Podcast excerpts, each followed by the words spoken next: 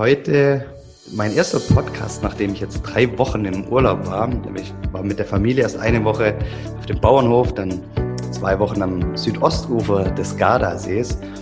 Und wir haben eigentlich nicht viel gemacht, es war einfach unheimlich schön, die Zeit zu genießen mit der Familie in Italien, wie man es halt so macht, wie baden, Sonne, Pizza essen, Eis essen. Oh, Eis essen.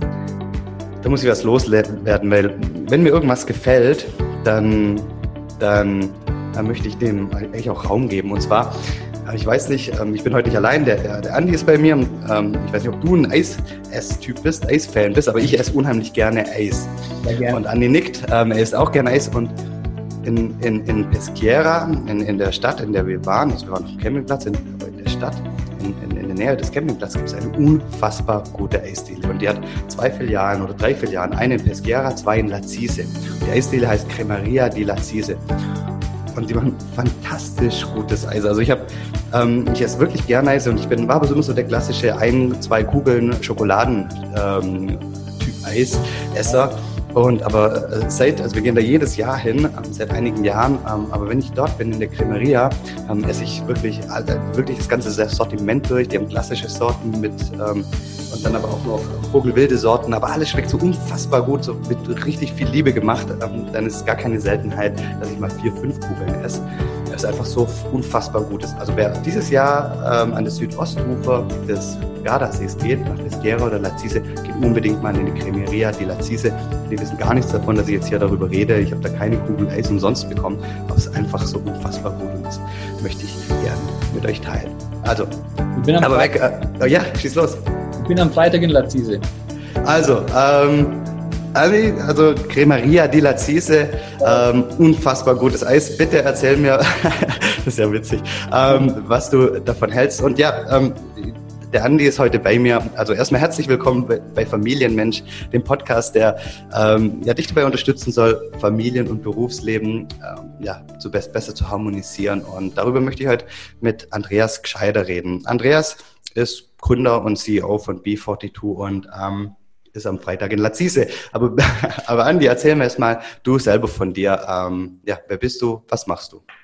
Ich bin der Andi, bin jetzt 38 Jahre alt, glücklich verheiratet und wir haben einen kleinen Sohn, den Luis, der wird im August jetzt im Urlaub 3 und wir starten nach Lazise eine Übernachtung und dann weiter in die Toskana. Deswegen werde ich gucken, dass ich deine Empfehlungen auf alle Fälle, dass ich die versuchen werde, die Eisdiele. Und genau, das ist so ein kleiner Background zu mir. Ich bin eigentlich gelernter Polizist bei der Kriminalpolizei, habe das 20 Jahre lang gemacht, war zum Schluss im Bereich der organisierten Kriminalität eingesetzt und habe mich vor 4 Jahren nebenbei selbstständig gemacht mit der Idee, Fußballspieler und Fußballspielerinnen zu helfen, nebenbei zu Hause trainieren zu können. Und das hat sich sehr positiv entwickelt. Die Idee hat viele Menschen zu mir gebracht, die nicht nur Kollegen, sondern auch Freunde geworden sind. Und so ist die Grundstruktur von B42 entstanden.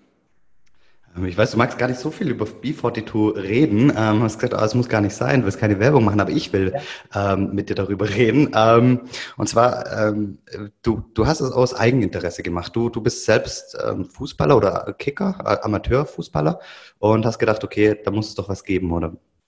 Ja, ich habe mit 30 einfach gemerkt, dass die Leistungskurve eher nach unten wie nach oben geht und wollten ein paar Jahre mit den Jungen mithalten können und habe dann im Internet gesucht, was denn da so alles zur Verfügung stehen würde. Habe auch Freeletics natürlich entdeckt, aber keinen wirklich fußballspezifischen Trainingsinhalt und habe mich dann selber viel weitergebildet und mir dann Leute an die Seite geholt, die schon richtig Expertise hatten in dem Bereich. Und so ist nach und nach ein erstes Produkt tatsächlich entstanden. Und ich habe mich in der Phase dann auch schwerer nochmal verletzt und habe zum ersten Mal wirklich eine tolle physiotherapeutische Behandlung erhalten und habe gemerkt, was das für einen Unterschied macht und wie viel schneller man wieder seinen Sport betreiben kann und habe mir gedacht, das ist ja eigentlich auch was dem Amateurfußballer oder der Fußballerin wahnsinnig gut tun würde.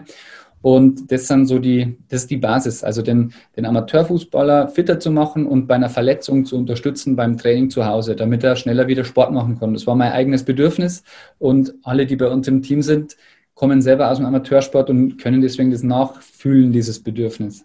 Und ich habe jetzt meine ganze Jugend Fußball gespielt, aber jetzt schon länger gar nicht mehr. Wäre B42 auch was für mich? Weil ich möchte jetzt in Zukunft mehr an Mobilität, an Agilität, an Athletik arbeiten und selber für mich meinen Rücken stärken und sowas, einfach hier daheim. Wäre das dann auch was für mich oder würdest du sagen, nee?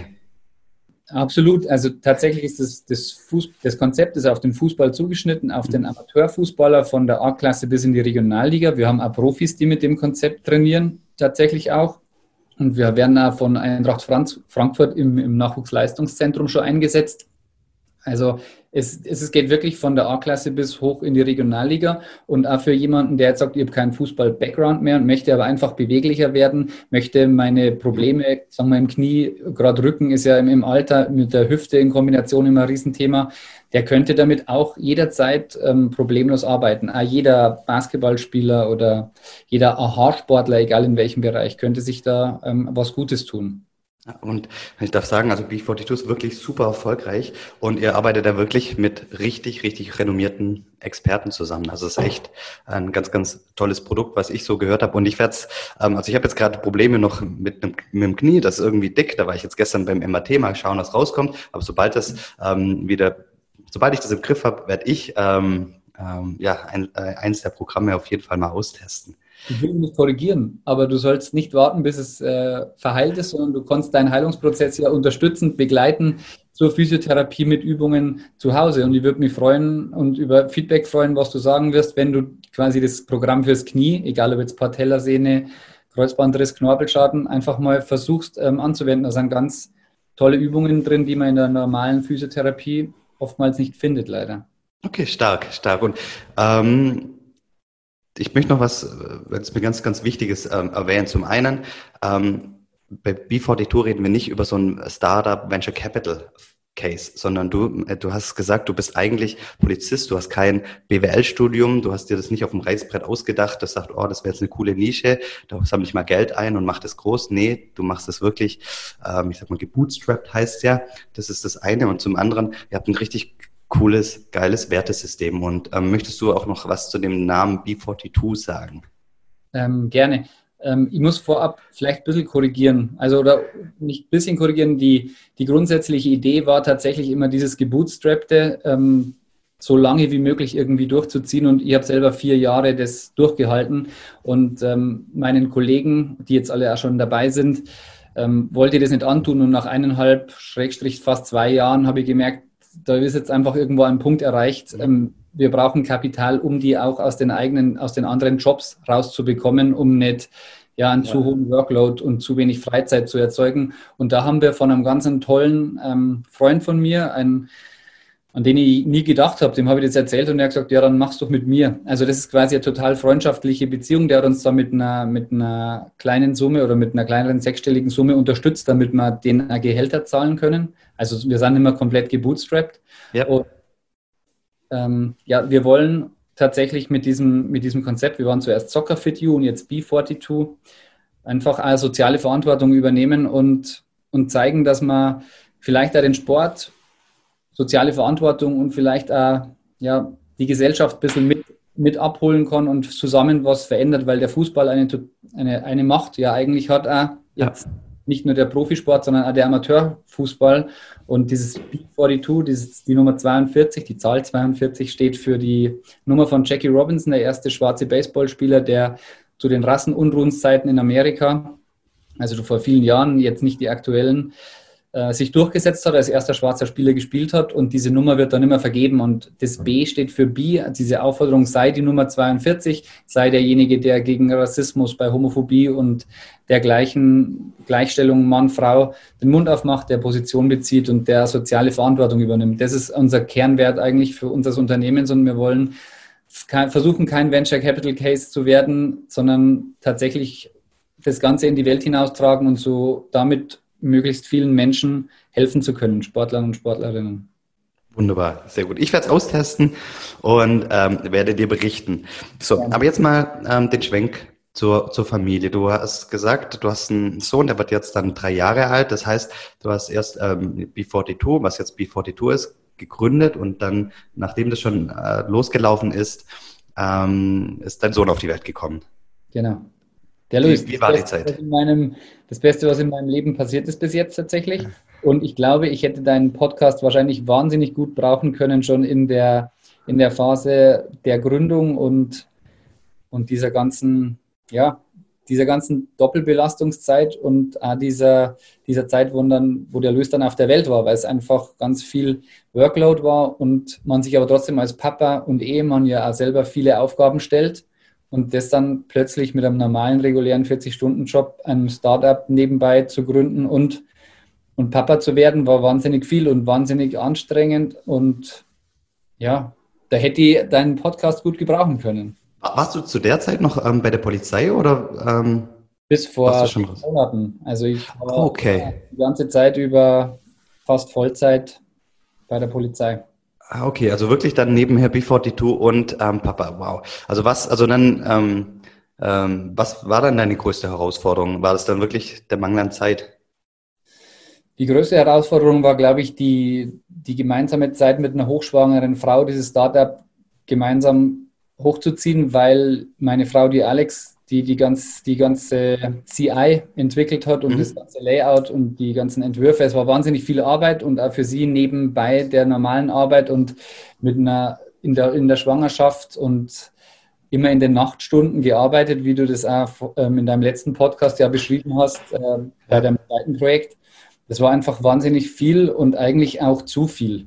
Also das muss man einfach auch sagen und das war wahrscheinlich notwendig zu der Zeit oder wir hätten es nicht anders gepackt, aber ich bin froh, dass wir es glücklich und gesund überstanden haben alle und dann ist, natürlich wirst du auch noch Papa und dann ist jemand in der Nacht da, der auch gerne während den Schlafenszeitstunden noch Hallo sagt und gern was trinken würde. Oder was genau. Und wie habt ihr das da, also, weil das ist ja eigentlich...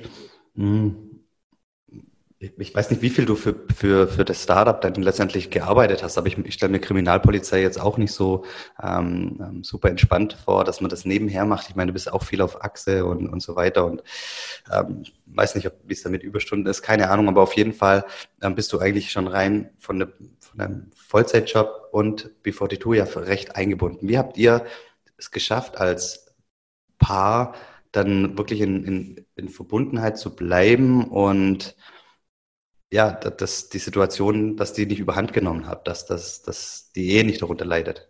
Ich konnte jetzt tatsächlich leider keine tolle Lösung präsentieren, die wir da dann gefunden haben, sondern wir haben es tatsächlich eine Zeit lang einfach weggearbeitet, glaube ich, und uns trotzdem so gut wie möglich um den Louis gekümmert. Also uns war immer ganz wichtig, der Louis soll nicht irgendwie mit 8 Wochen wieder in der Krippe oder mit 6 Wochen irgendeiner Kita müssen. Es war klar, meine Frau, wir versuchen es irgendwie so zu managen, dass sie auf alle Fälle die ersten 2 Jahre zu Hause ist. Mhm. Das bedeutet, für den Louis war immer eine Mama da und ich war in der Arbeit und dann habe ich diese Zeit genossen, bis er halt das erste Mal wieder ins Bett gegangen ist und dann ist die 2. Schicht quasi angestanden. Also dieses bewusste Auszeit nehmen oder so, das hat man schon auch da schon gestartet, aber es war einfach trotzdem zu viel. Es hat keine tolle Lösung gegeben für das Problem eigentlich. Und als es immer mehr und mehr und mehr wurde, habe ich einfach auch gemerkt, ich muss jetzt irgendwie reagieren und Leute reinholen, Verantwortung abgeben und das Ganze größer machen, als eigentlich geplant war. Also es ist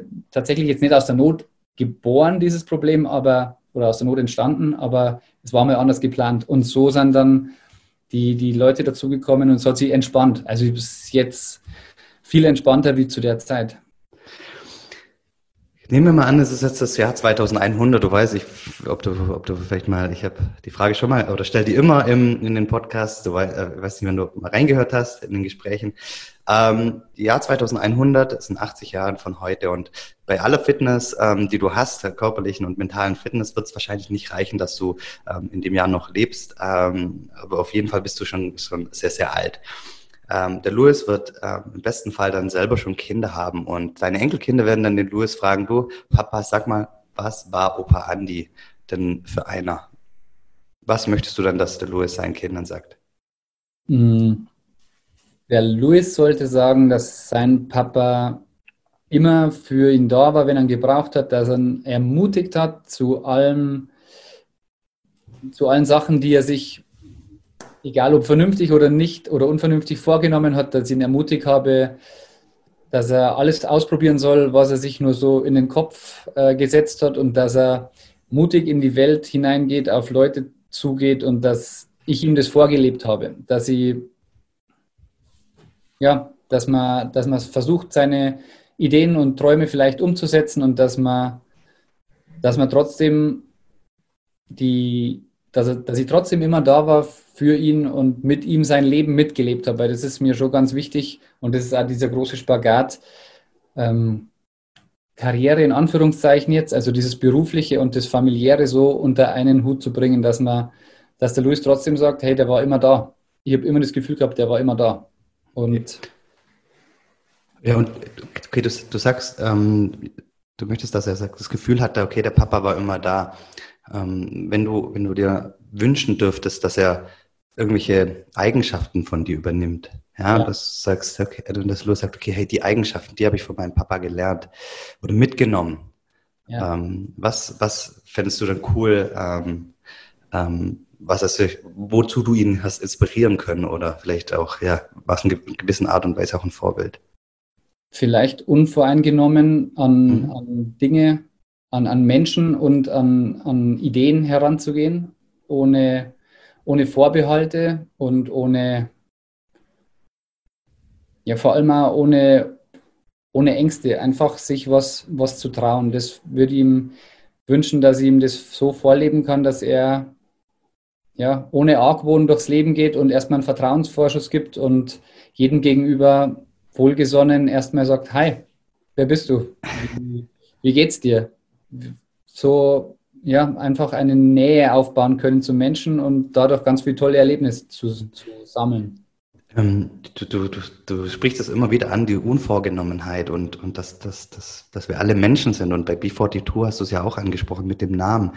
Hast du da, das ist einfach, was mir gerade so einfällt, hast du da irgendwie so schon eine persönliche Erfahrung gemacht, vielleicht auch in deiner Zeit als Polizist, dass dir das so unfassbar wichtig ist? Ich meine, das ist ja klar, also es ist total wichtig, aber... Was du meinst, ich glaube, dass man vielleicht eher so in dem Ganzen mit diesem Strom, mit dem Flüchtlingsstrom, wo das so losgegangen ist, dass mir da diese Blockade vielleicht einem eigenen Kopf so erstmal bewusst geworden ist, dass man nicht, dass man jetzt irgendwie sagt, die sollen nicht kommen oder sondern dass man so Berührungsängste hat eher. Das war so mein Erleben, und dann eigentlich, wo ich mir gedacht habe, im Endeffekt ist es so, man braucht sogar Berührungsangst haben, der ist genauso wie du und ich, der kommt halt nur woanders her und spricht eine andere Sprache. Und diese Mauer, die vielleicht in meinem Kopf gefallen ist, ohne dass ich eine Mauer hatte, aber eine Berührungsangst, die würde ich jedem wünschen, weil es viel einfacher macht, und ich glaube, diese Angst in der Bevölkerung oder dieses, ja, so gewisses vorsichtiges Herantasten, auch in der Mitte der Gesellschaft, würde vieles erleichtern. Auf jeden Fall. Gehen wir mal zu deinem Alltag jetzt. Wie sieht der jetzt seit 6 Monaten aus? Jetzt bist du raus bei der Polizei. Ein Schritt, wo wahrscheinlich viele in deinem Umfeld gesagt haben, ja, wie kannst du nur? Da hast du einen sicheren Job und jetzt machst du hier irgendwie ein Startup weiter. Aber wie sieht das jetzt aus? Da geht es schon mal los, tatsächlich, dass hier der erste Punkt schon, oder mein erster Traum in Anführungszeichen, sich erfüllt hat. Ich bin jeden Morgen beim Frühstück. Also ich stehe ganz früh auf, um 5:30, und dann gehe eine kleine Runde laufen, damit ich wach wäre, und mache ein bisschen Sport für mich und versuche noch zu meditieren für 15 Minuten. Und meistens schaffe ich es aber schon immer, weil der Luis dann schon aufwacht, und dann fällt es dem Aufwachen zum Opfer, und dann frühstücken wir miteinander. Und diese erste gemeinsame Stunde und überhaupt dass es möglich ist, dass ich zu Hause bin, das ist schon mein erster großer Sechser im Lotto, und das genieße ich wahnsinnig. Und dann ratschen wir, und ich habe Kontakt mit meiner Frau, und wir starten zusammen den Tag, und dann fahre ich in die Arbeit. Und auch erst heute wieder hat der Luis, der sagt dann einfach, ciao Papa, tschüss, und ich fahre, und es ist alles gut, und man hat nicht das Gefühl, man lässt ihn zurück, oder für Luis ist das in Ordnung, und dann fahre ich in die Arbeit, genau, und dann starte ich nach München. Ja, und ich möchte da nochmal kurz reingrätschen, du stehst früh auf, das mache ich ja auch, und ich möchte nochmal da noch näher ins Detail. Wie lange läufst du? Wie sieht da... Das ist wirklich eine kleine Runde. Ich habe nicht mehr einen Tracker. Ich versuche alles so locker zu machen, ohne dass ich jetzt meine Zeiten track oder wie immer. Ich mache einen schönen Start mit ein paar Höhenmeter, laufe schön oft jetzt in den Sonnenaufgang rein und genieße diesen Start. Bin dann aktiviert und mache zu Hause dann aus unserer App ein paar Übungen, Schwerpunkte, wenn ich irgendwo hüftemäßig merke, wieder da macht was zu oder so. Genau, dann mache ich da ein paar Übungen, vielleicht nochmal eine halbe Stunde und dann Viertelstunde meditieren und dann kommt die kalte Dusche, auf die freue ich mich auch mittlerweile schon. Also Zeit dauert immer, bis man sich daran gewöhnt, aber mittlerweile ist es ganz normal. Und dann gehst du raus aus der Dusche und egal wie viele Stunden Schlaf du hattest, du fühlst dich einfach bereit für den Tag. Das ist meine Routine, meine Morgenroutine. Ja, und da lasse ich auch noch nicht locker. Meditation, die 15 Minuten. Wie machst du die? Ist es eine stille Meditation? Hast du eine geführte Meditation? 7Mind. Ich nutze die App 7Mind und dauert, glaube ich, so 10 bis 15 Minuten. Ich bin nur sehr in den Anfängen. Ich bin bis jetzt einmal in so einen richtigen Meditationsflow erst gekommen, weiß aber jetzt, wie cool das wirklich sein kann und versuche das wieder so zu bekommen. Aber genau, das ist so die grobe Ausrichtung. 15 Minuten. Ich bin kein erfahrener Meditierer, aber möchte es für mich nur viel mehr nutzen. Auch. Stark. Und wie nutzt du hast mir im Vorgespräch gesagt, deine Strecke zur Arbeit ins Büro ist doch etwas länger. Ich glaube, eine Stunde hast du gemeint. Stunde 15, je nach Verkehr, ja. Genau, wie nutzt du dann die? Rollendes Büro. Also ich, in Anführungszeichen, ich versuche mir ganz viele Telefontermine so zu legen, dass ich das schon nutzen kann oder ich höre mir Podcasts an. Also ich fahre gerne Auto, mir macht das keinen Stress, ich kann einmal im Stadtverkehr stehen und höre trotzdem einfach mir irgendwas an. Ist für mich keine verlorene Zeit. Okay, und das machst du 5 Tage die Woche oder machst du manchmal auch Homeoffice? Nein, ich mache Homeoffice auch. Also ich versuche das wirklich auch so ein bisschen die Waage halten zu lassen jetzt, weil meine Frau ja im Endeffekt immer noch von zu Hause auch arbeitet und ich übernehme dann mal einen Luis oder wir machen uns einen gemeinsamen halben Tag dann, wo ich mit ihm schon ab Mittag unterwegs bin und meine Frau setzt sich hin und kann arbeiten. Also das ist so es gibt keine komplett fixe Struktur, aber so der Morgen ist immer der gleiche und normalerweise 3 Tage fahre ich in die Arbeit und 2 arbeite ich von zu Hause. Okay, schön. Und du hast gemeint, du hast keine, was so die Wochen angeht, so eine fixe Struktur, dass du sagst, hey, jede Woche nehme ich mir einen halben Tag nachmittags frei für den Luis oder... Es ist meistens der Mittwochnachmittag am ersten. Ich bin immer Montag, Dienstag und Donnerstag meistens im Büro, Freitag meistens Homeoffice und manchmal auch der Mittwoch noch im Homeoffice. Es ist immer so unterschiedlich. Und genau, mittwochs, wenn meine Frau dann sich hinsetzt und zu arbeiten beginnt, dann übernehme ich den Luis und dann genießen wir diese gemeinsame Zeit, so gut es geht. Cool. Hast du irgendwie Zeiten so für dich, wo du sicherstellst, dass du als, ich sag mal jetzt Unternehmer und Vater und Partner und als Mensch weiter wächst oder wie gehst du an die Sache ran? Also dieses Thema Fortbildung ist für mich mit Sicherheit noch viel wichtiger wie viele andere, die vielleicht ganz viel Erfahrung schon gesammelt haben oder aus einem anderen Beruf kommen und Background haben, wie immer. Als Polizist bin ich da sehr bei Null gestartet. Ich habe tolle Mentoren oder tolle Leute, die mich begleiten. Der Daniel Schubani von Freeletics ist auch jemand, der mich da sehr unterstützt. Und ich bin bei EO. Das ist so, großartig. Ein Netzwerk und das genieße ich extrem, den Austausch mit solchen Leuten. Da finde ich, kann man sich ganz viel rausziehen für sich selbst und dann Bücher, Scale-Up und so ist mir empfohlen worden. Das habe ich unabhängig von EO tatsächlich gelesen und so versuche ich halt einfach aufzuholen und auf Stand zu bleiben einigermaßen, weil dieses Ding kann mich natürlich jederzeit überholen auch. Also die Gefahr besteht absolut und ich bin auch nicht der da sagt, okay, aber ich bin der Gründer und ich mache so lange, ich denke, ich bin der Richtige an der Position und sollte das irgendwann mal soll ich feststellen, jetzt wächst mir alles über den Kopf, dann muss jemand anders machen, der es besser kann. Gibt es bestimmt viele. Ja, Du weißt, ich weiß gar nicht, Andi, ob das immer so ein Segen ist, wenn man so den klassischen Hintergrund hat, wenn was gründet. Ich weiß nicht, ob das manchmal schön ist, jemanden wie dich zu haben im Team oder der dann einen anderen Blickwinkel hat, ja, der anders an die Sache rangeht, der nicht auch so, ich sag mal schon, so konditioniert ist, auch in den Gesprächen mit euren Partnern, die ihr habt. Ich weiß nicht, wie wird das wahrgenommen? Also wenn du jetzt mit Partnern redest, wenn du sagst, hey, hier, da kommt der Andi Gscheider, das ist ein Polizist, die sagen, was? Also das kommt jetzt tatsächlich nicht mehr so oft zur Sprache.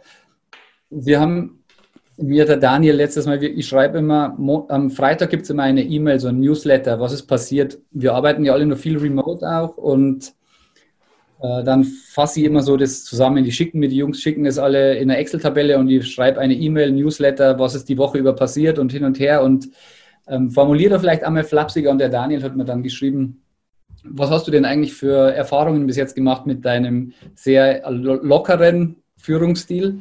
Und ich habe sehr lachen müssen, als ich die Mail gelesen habe, weil ich habe ihm auch nur zurückschreiben können, ich habe nur diesen einen Führungsstil bis jetzt benutzt und ich führe in Anführungszeichen genauso, wie ich als Kapitänin der Fußballmannschaft versucht habe, meine Mitspieler zu motivieren, an ein gemeinsames Ziel zu glauben und so und sie zum Brennen zu bringen für die Sache. So, das ist mein Führungsstil und in der Kommunikation.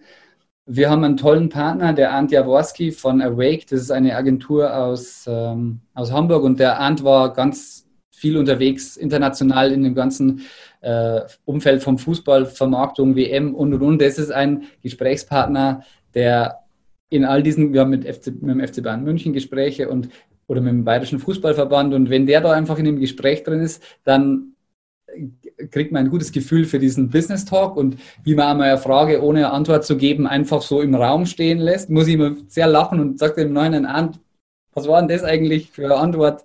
Du hast ihm ja nichts gesagt und trotzdem, also da muss ich lachen und ich bin einfach immer frei raus, sage das, was ich mir denke und bin ich komme immer über die Emotionen und über meine Art, mehr kann ich nicht, ich kann nur so wie ich bin. Und bis jetzt bin ich damit sehr gut gefahren. Also ich habe eigentlich nur nettes, positives Feedback bekommen. Ja, schön.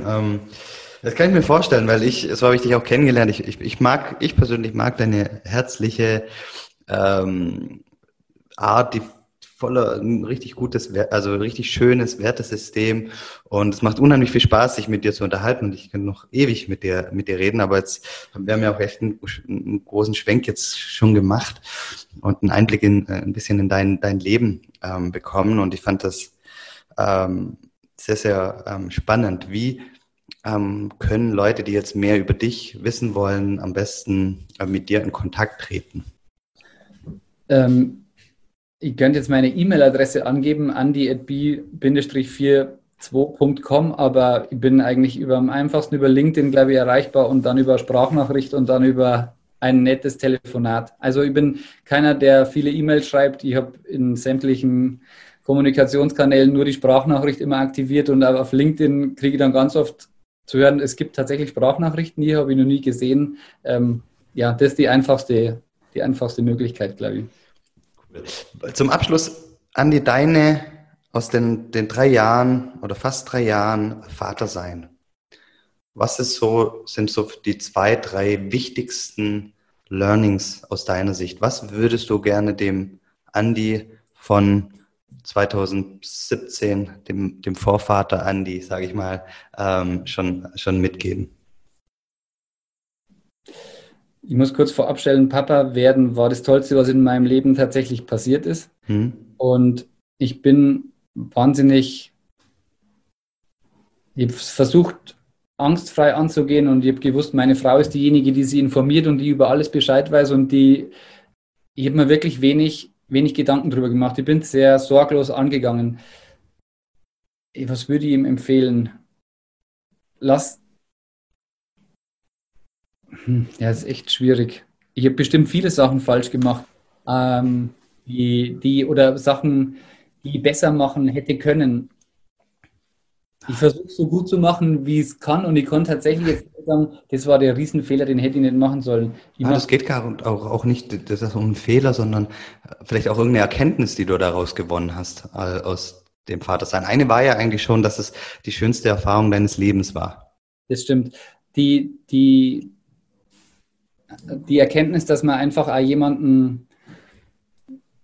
Ja, dass jeder für sich ein eigener Mensch ist, ein kleines Baby mit Bedürfnissen und mit einem eigenen Kopf, und der so seinen Weg geht und den anderen so sein zu lassen, wie er ist einfach, und einmal die Bedürfnisse akzeptieren und so den Rhythmus zu finden, den gemeinsamen Rhythmus zu finden. Das wäre so das... Der Andreas vorher hätte auf alle Fälle sich viel mehr vorstellen können und hätte gedacht, er könnte auch jederzeit zu Hause bleiben und die Erziehung übernehmen. Und das habe ich nach einem Jahr oder so festgestellt, das hätte ich nicht gekonnt. Und da ziehe ich den Hut vor jeder Mama, die das macht. Das ist meine größte Erkenntnis eigentlich, wo ich früher immer gedacht habe, ich bin auch derjenige, der zu Hause bleiben kann. Ja. Das kann ich so unterschreiben.